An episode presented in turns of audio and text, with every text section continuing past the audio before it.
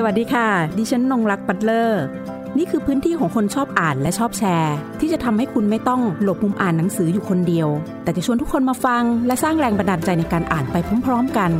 กับหลบมุมอ่านค่ะ หลบมุมอ่านวันนี้ดิฉันจะพามาหลบมุมอ่านหนังสือที่ใต้ต้นลำพูริมแม่น้ำเจ้าพยา ย่านป้อมพระสุเมนที่มีทั้งชุมชน บ้าน วัด โรงเรียน พิพิธภัณฑ์ ร้านของชำร้านอาหารเครื่องดื่ม และยังเป็นย่านท่องเที่ยวที่สำคัญแห่งหนึ่งด้วยนะคะ ที่มีนักท่องเที่ยวเดินทางมาที่นี่ เพราะว่าอยู่ใกล้กับถนนข้าวสาร แล้วก็ตั้งอยู่ที่ถนนพระอาทิตย์ด้วยนะคะ รวมถึงว่าตรงจุดของป้อมพระสุเมนเองเมื่อก่อนเนี่ยและตอนนี้ด้วยเช่นเดียวกัน ก็เป็นพื้นที่สาธารณะที่ให้ผู้คนได้เข้ามาทำกิจกรรมต่างๆ มากมายนะคะ ในเมื่อก่อนเนี่ยอดีตที่ยังไม่มีตัวเลือกในพื้นที่ที่จะต้องไปใช้จัดกิจกรรมมากนักเนี่ย ใครๆก็ต้องย่อมรู้จักกับป้อมพระสุเมนแห่งนี้นะคะ แล้ววันนี้ค่ะ ดิฉันจะคุยกับอาจารย์สมปองดวงสวัยนะคะ ซึ่งอาจารย์เป็นผู้ที่ใช้ชีวิตอยู่ย่านนี้นะคะ แม้จะไม่ใช่คนที่ย่านนี้นะคะ เพราะว่าอาจารย์เป็นครูแล้วก็เป็นอาจารย์สอนอยู่ที่โรงเรียนวัดสังเวชนะคะ แล้วตอนนี้ทราบมาว่าใช้ชีวิตอยู่ย่านนี้ 33 ปีแล้วนะคะ วันนี้ค่ะ ดิฉันจะให้อาจารย์นะคะนำพวกเราทุกคนชม เพราะว่าโดยประวัติของพื้นที่ย่านบางลำพูเองเนี่ยนะคะ มีเรื่องราวมากมาย ซึ่งเกี่ยวข้องเชื่อมโยงทั้งกับผู้คน แล้วก็ชุมชน แล้วก็ในแง่ของประวัติศาสตร์ด้วย และในวันที่ 31 สิงหาคมนี้นะคะ จะเป็นปีที่ 25 ของการพบต้นลำพูนะคะ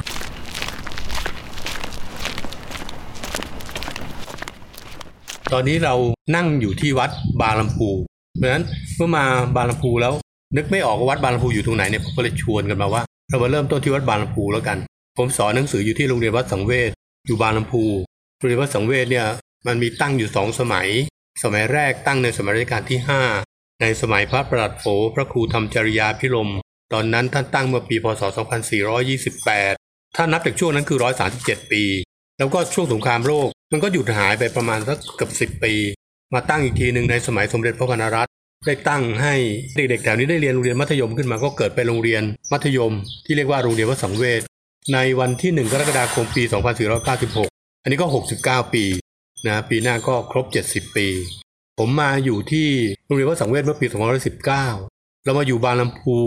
ตอนนั้นยังไม่รู้ด้วยซ้ำไปว่าวัดสังเวชคือวัดบางลำพูจนกระทั่งวันหนึ่งได้เรียนรู้เรื่องราวของประวัติวัดสังเวชจึงรู้ว่าวัดสังเวชเนี่ยเป็นวัดเก่าตั้งแต่สมัยกรุงศรีอยุธยาตอนปลายนะแต่ว่าหลักฐานในสมัยกรุงศรีอยุธยาตอนปลายเนี่ยเราก็แทบไม่เหลือให้เราดูแล้ว ที่เราเห็นทุกวันนี้ก็คือหลักฐานสมัยรัชกาลที่สามอย่างกรณีของโบสถ์เนี่ยกับวิหารวิหารกับโบสถ์เดิมเนี่ยเป็นรัชกาลที่สามทั้งหมดแต่ว่าพอมาสมัยสมเด็จพระพนรัตน์ท่านก็ทรงปรับปรุงรูปแบบใหม่ข้างนอก แต่ข้างในยังเป็นของเดิมอยู่ ก็เลยเปลี่ยนรูปแบบเป็นรัตนโกสินทร์ตอนปลายไปแล้วนะแต่ของเก่าก็คือตอนที่อยู่ในวิหารก็เป็นสมัยรัตนโกสินทร์ก็คือสมัยรัชกาลที่สามดูที่หน้าบันยังเป็นลวดลายพันพฤกษาไม่มีช่อไฟใบละกาหางหง ก็จะเป็นเช่นนั้นอยู่ เมื่อเรามาอยู่ที่นี่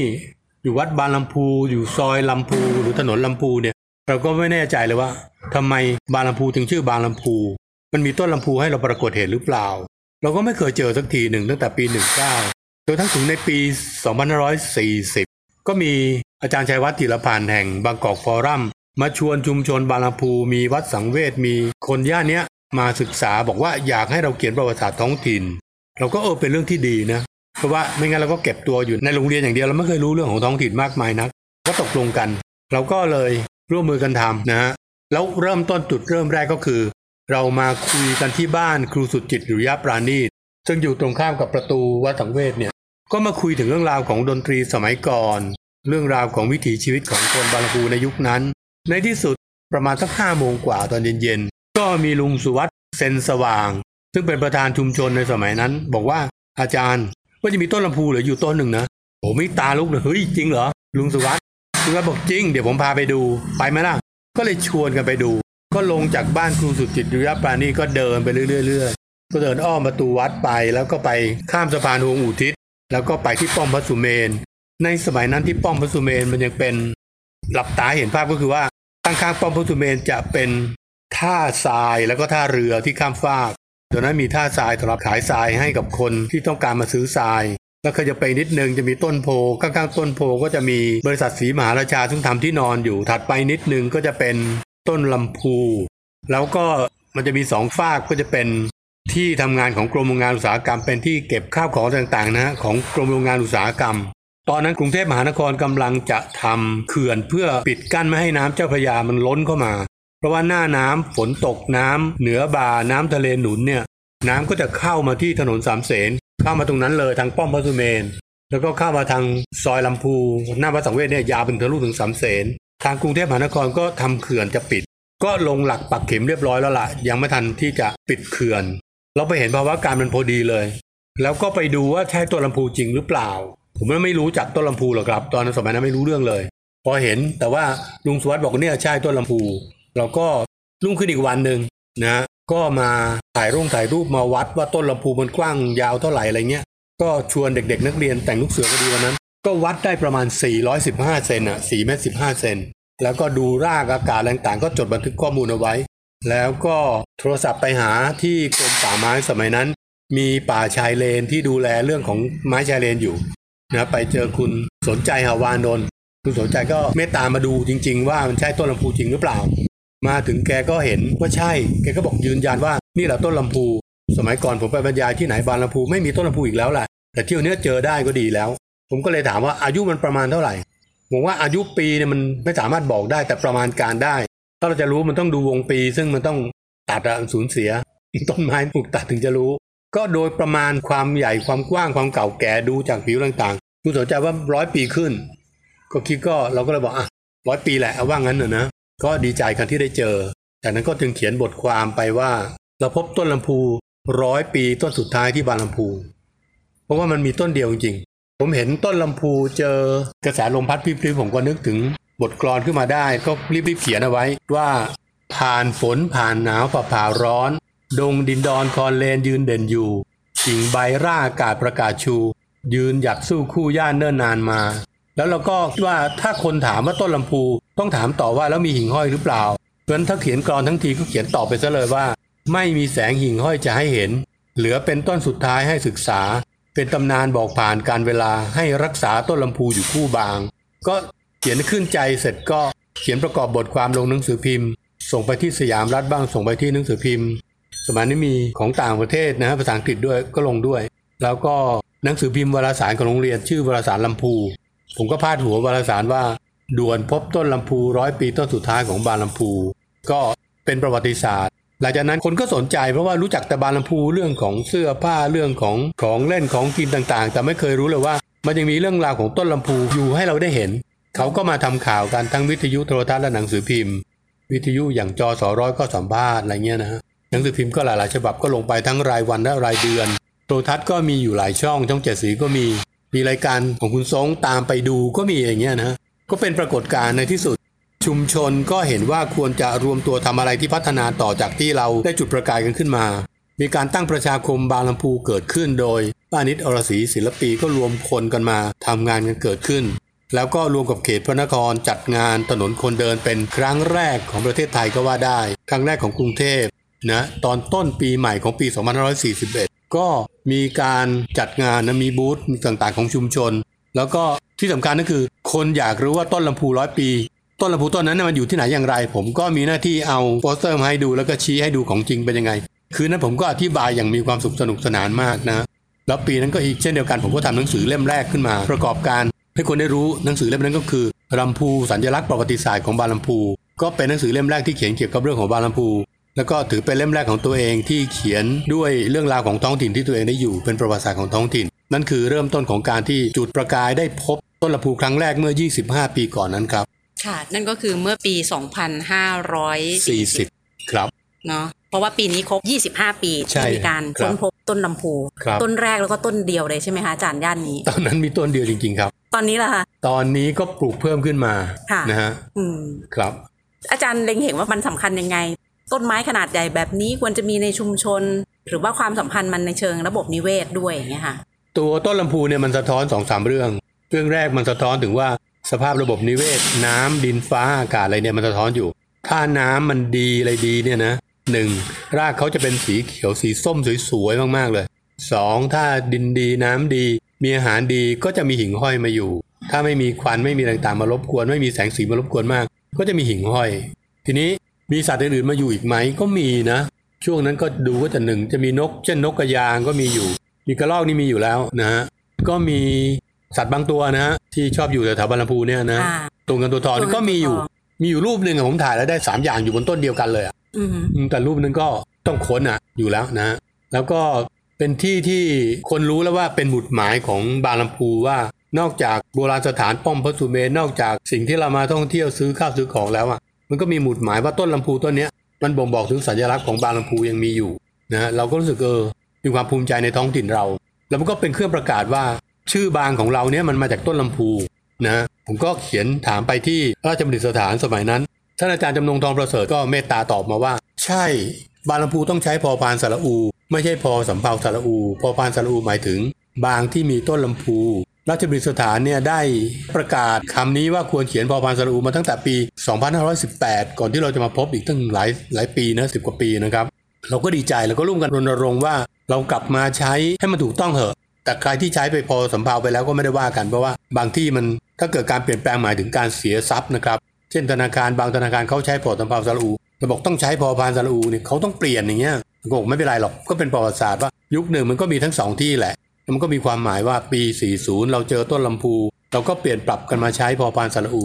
ก็ไม่มีปัญหาอะไรก็เป็นความเข้าใจของคนในท้องถิ่น ถึงวันนี้ก็มีใช้ได้ทั้งสองตัวอืมนี่คือที่มานะคะครับระหว่างพอพานกับพอสำเภาครับว่าอันไหนคือชื่อหรือความหมายที่แท้จริง แล้วมันก็ยังเชื่อมโยงกับตัวต้นไม้ด้วยนะคะว่าใช่ครับที่มาเนี่ยเชื่อมโยงกับตรงต้นไม้นะคะ อย่างต้นลำพูเนี่ยอาจารย์ได้เล่าไปแล้วว่ามีความสำคัญมากๆเลย เป็นตัวบ่งชี้เลยนะคะ สภาพภูมิอากาศ สภาพของแสงแดดอากาศบริสุทธิ์ไม่บริสุทธิ์นะรวมถึงสัตว์ต่างๆ ด้วย ที่มันได้มาอาศัยเกื้อกูลอยู่ในพื้นที่ด้วยกัน อยู่ในชุมชนนี้มา 33 ปีแล้วนะคะ แล้วก็อาจารย์เห็นการเปลี่ยนผ่านอะไรบ้าง เนี่ยต้องเห็นเยอะเลย เพราะว่าอย่างในชุมชนเองเนี่ยหลาย ๆ ที่เราจะเห็นนะคะว่ามันจะเริ่มมีกลุ่มคนอีกรุ่นที่เข้ามา ดังนั้นเนี่ยทางกายภาพของพื้นที่ในเชิงอย่างเช่นก่อนอาจจะเป็นร้านค้าร้านอะไรใช่ไหมคะ ตอนนี้ก็อาจจะปรับเป็นอีกแบบไหมมีคนอีกรุ่นเข้ามาทำเขาก็จะมีมุมมองหรือว่ามีวิธีคิดอีกแบบนะคะ ที่อยู่ภายในชุมชน แต่ขณะเดียวกันเนี่ย ตอนนี้เอง วัฒนธรรมเรื่องของการท่องเที่ยวชุมชนเนี่ยก็มาแรงเช่นเดียวกันค่ะอาจารย์มันก็จะเกิดความรู้สึกว่าบางคนเนี่ยในฐานะนักท่องเที่ยวเราไปแล้วก็คาดหวังอะอยากเห็นอะไรแบบเดิมๆอะไรอย่างเงี้ยนะคะ แต่ในขณะเดียวกันในความเดิมมันก็จะมีกลุ่มกลุ่มใหม่ที่เกิดขึ้นมา แล้วก็มีอะไรที่มันให้บริการกับคนอีกรุ่นด้วยอย่างเงี้ยค่ะเราต้องยอมรับความจริงว่ามันต้องเปลี่ยนแปลงเสมอนะการที่เราอยู่กันมาตั้งแต่ 30 ปีก่อนนั้น คนรุ่นเก่าก็ต้องเห็นอีกแบบหนึ่งมาถึงรุ่นเราก็เปลี่ยนอีกแบบหนึ่ง ตอนที่ผมเห็นสมัยนั้นมันยังมี New World ยังมีแก้วฟ้ามันยังมีตั้งฮั่วเส็งมีห้างบางลำพูสรรพสินค้าเนี่ยตอนผมอยู่พวกนั้นกำลังรุ่งเรือง แต่พอถึงวันหนึ่งมันก็เปลี่ยนไป หลังจากที่มันมีกรณีพิพาทกรณีแก้วฟ้า New World เนี่ยมันต้องเขาสร้างสูงเกินนะในก่อนตั้งกุศินมีแค่ได้สี่ชั้นทำไป11 ชั้นเนี่ยมันต้องลดลงมา พอลดลงมาการเป็นศูนย์กลางของการค้าของย่านก็เกิดการเปลี่ยนแปลงมีผลกระทบแปลว่ามันก็เป็นไปตาม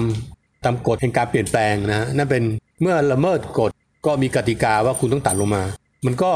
รอบๆก็จะลำบากขึ้น คนก็ไม่มาท่องเที่ยวเหมือนเดิมเท่าไหร่ มันก็มีจุดหนึ่งที่เกิดการเปลี่ยนแปลงก็คือว่าข้าวสารมันก็เป็นตัวจุดประกายใหม่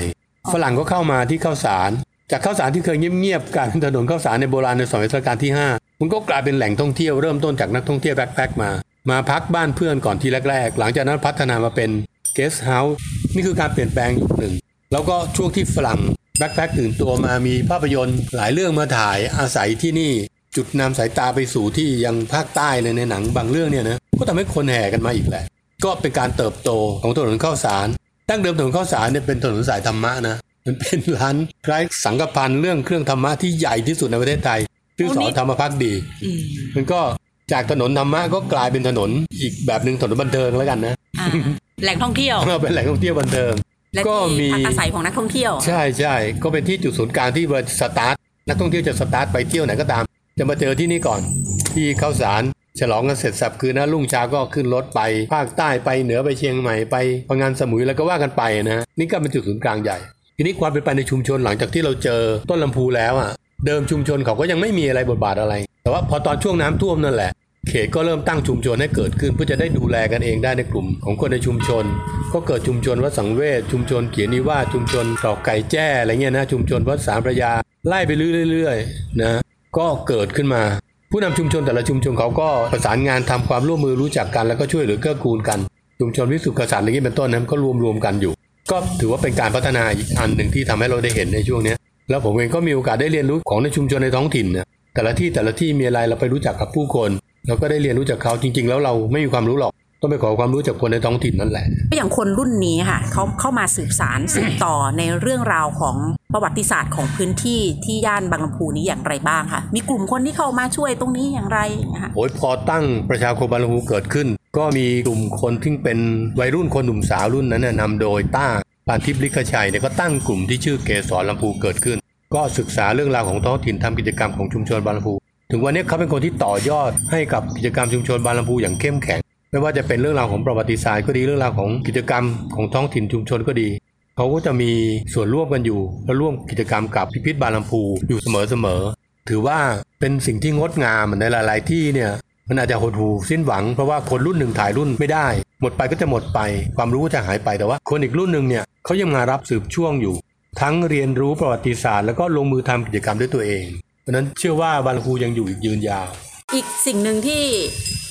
เราต้องบอกว่าในทุกสังคมในเมืองไทยเนี่ยมีนั่นก็คือบทบาทของวัดนะคะ แล้วก็วัดในเวลาถัดมาก็เป็นโรงเรียนด้วยให้กับคารวาสลูกของคารวาสทั่วไปได้เข้าศึกษาด้วยนะคะอย่างโรงเรียนวัดสังเวชเองเนี่ยค่ะอาจารย์ มันเปลี่ยนแปลงไปอย่างไรบ้างจากที่อาจารย์ที่เคยเป็นครูสอนอยู่ที่นั่น โรงเรียนจากเดิมที่บอกเราว่า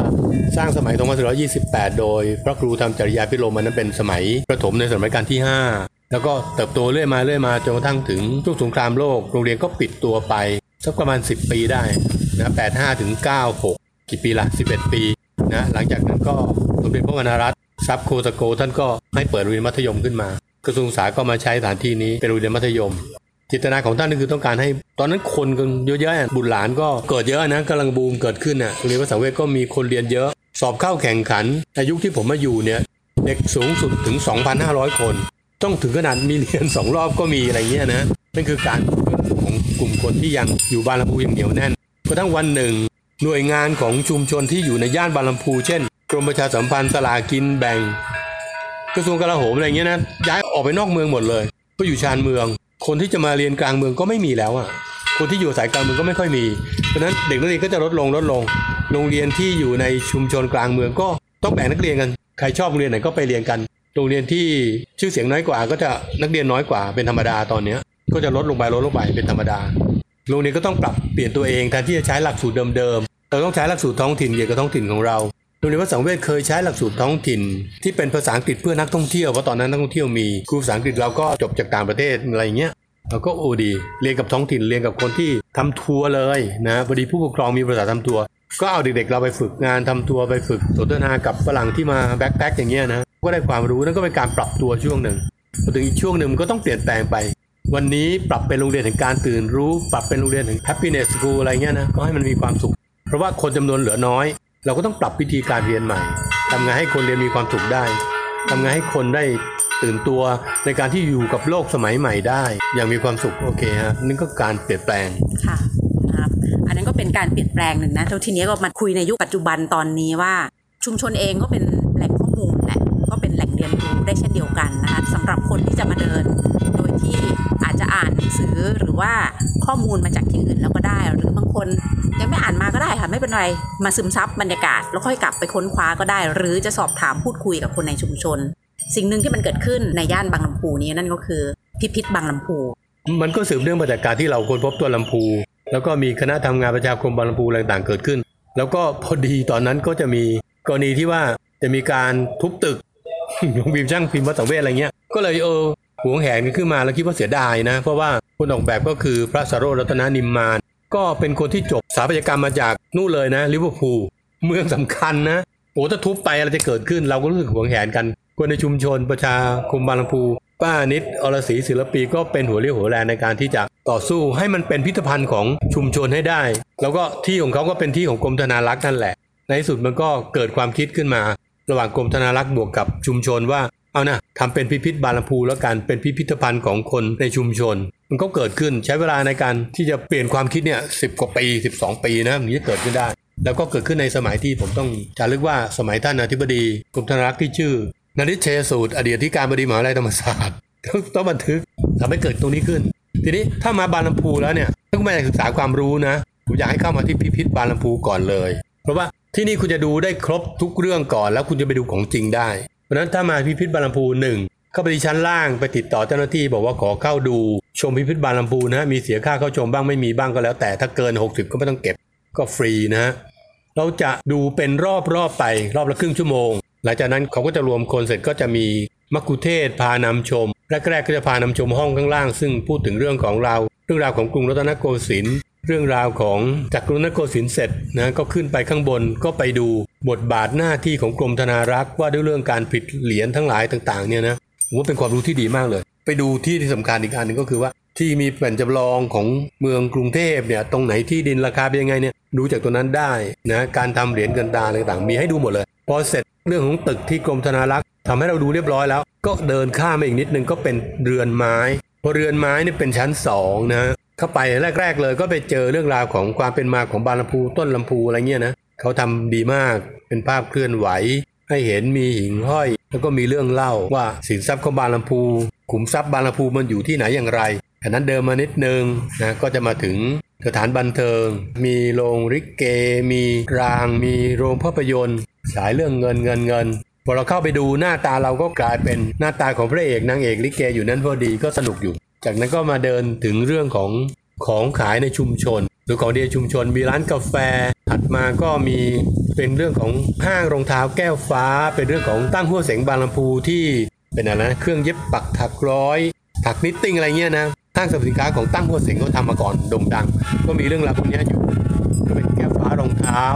ต่อไปก็เป็นเรื่องของงานของชุมชน เช่น มีเรื่องของการแกะหยวกกล้วยหรือแทงหยวกเนี่ยนะ ของชุมชนวัดใหม่อมัตตรสที่นามสกุลธนโกเศษวันนี้ยังทำกันอยู่นะถัดมาอีกหน่อยก็เป็นเรื่องของบ้านทำทองของป้าเล็ก ป้าเล็กรอประยูนนะมีเรื่องของคนที่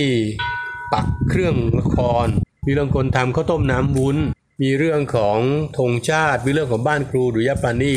แล้วก็ขยับมานะเดินไปเรื่อยๆ ก็จะไปเจออะไรล่ะ พอถัดมามีเรื่องกลุ่มของบุคคลคนดีสีบานลำพูอะไรตรงนั้นก็มีอยู่ พอเข้าไปพิพิธบานลำพูแล้วเนี่ย ต้นลำพูต้นนั้นมันถูกตัดไปเมื่อปี 2555 แล้วนะอืมแต่ว่ามันมีกิ่งตัววายอยู่กิ่งหนึ่งเขาก็ไปทำจำลองไว้เป็นต้นลำพูแล้วก็มีหิ่งห้อยอยู่ในห้องของพิพิธภัณฑ์ลำพูนั่นแหละ ก็สามารถดูได้จำลองยึดฟื้นความหลังได้ แล้วก็ถัดไปนิดนึงก็เป็นห้องพระพระพิพิธบาลลำพูประชาหน้าที่สมเด็จพระยาณสังวรประธานให้กับชุมชนบางลำพู ซึ่งเมื่อก่อนนี้ใช้ตอนสงกรานต์ออกไปให้สงฆ์น้ำพระกัน ทีนี้มันบางลำพูมันขาดอาหารการกินได้ไง มันต้องไม่ขาดบางลำพูมันแหล่งบันเทิง แหล่งอาหาร แหล่งเสื้อผ้าเสื้อผ้าสมใจนึกเสื้อผ้าไทยนำศิลป์แล้วพวกเนี้ยวันนี้ก็เปลี่ยนแปลงไปร้านต่างๆเหล่านี้ก็แทบจะไม่อยู่แล้วนะฮะยิ่งอนาคตจะมีรถไฟฟ้าผ่านเนี่ยตรงนี้เป็นที่ชุมชนของนานาชาติ ตั้งแต่สมัยต้นรัตนโกสินทร์มีทั้งเขมรลาวนะมีมอญมาอยู่มีมุสลิมนะมาจากปัตตานีไงที่มีมัสยิดอยู่นะเพราะฉะนั้นอาหารก็ต้องหลากหลายอยู่แล้ว ในมัสยิดจักรพงศ์จะมีอาหารของอิสลามมีบาเยียให้กิน มีฟูจีอาหารของคนอินเดียอยู่ในซอยนั้น ถ้าอยากกินอาหารชวาก็ไปร้านอีซะอาอีซะชวามาในสมัยรัชกาลที่ห้านะฮะมาเป็นช่างตกแต่งต้นไม้ให้กับในหลวงรัชกาลที่ห้าที่ตกแต่งพระนครเนี่ยนะก็ได้มีคนชวามาอยู่ ร้านอาอีซะก็เป็นเชื้อสายชวา ยังมีเนื้อสเต๊ะชวาให้เรากินได้อยู่ ทีนี้มาถึงก๋วยเตี๋ยวสุโขทัยนะวันนี้ก็ได้กินกันแล้วอะ ผมมาทีไรก็จะต้องกินก๋วยเตี๋ยวสุโขทัยสำหรับผมก็เป็นก๋วยเตี๋ยวเยาวชนนะก๋วยเตี๋ยวสุโขทัย คำว่าสุโขทัยนั้นมันเกิดขึ้นโดยที่ป้าสมทรงปิ่นรัตซึ่งอพยพมาจากสวรรคโลก เพราะว่าสามีของป้าสมทรงปิ่นรัตเนี่ยย้ายมาเป็นครูที่วัดมกุฎกษัตริย์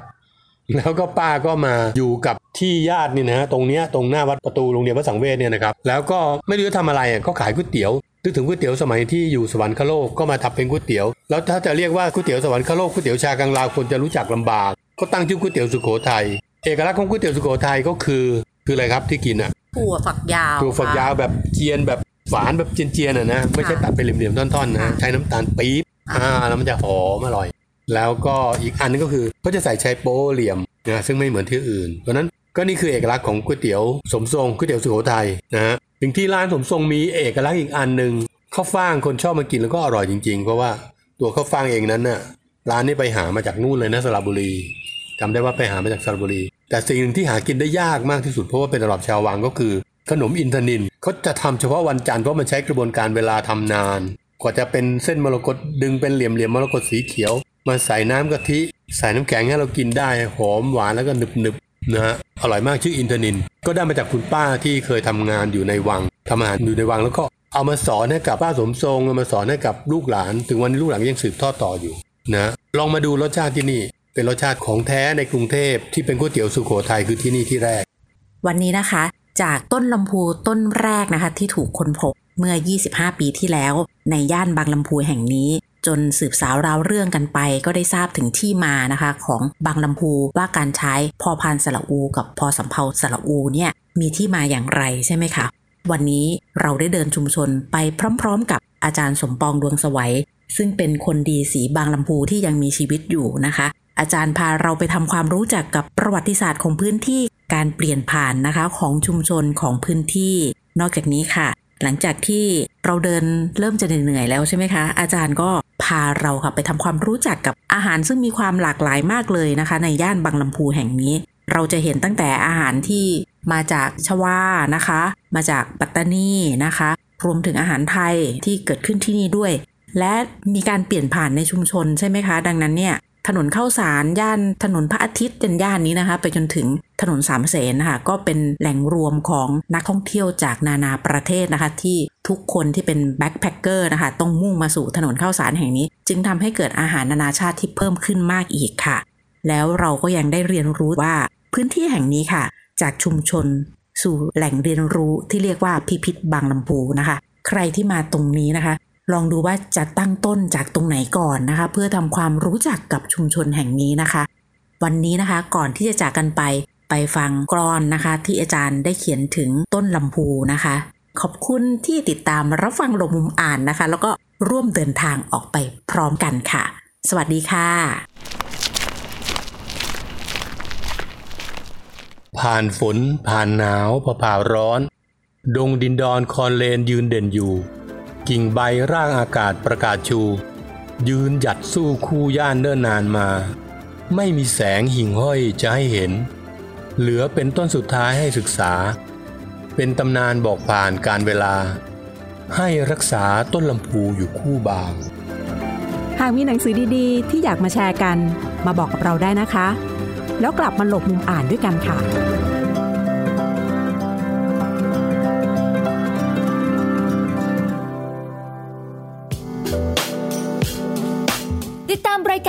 ายการทางเว็บไซต์และแอปพลิเคชันของไทย PBS Podcast Spotify SoundCloud Google Podcast Apple Podcast และ YouTube Channel Thai PBS Podcast Thai PBS podcast. View the world via the voice.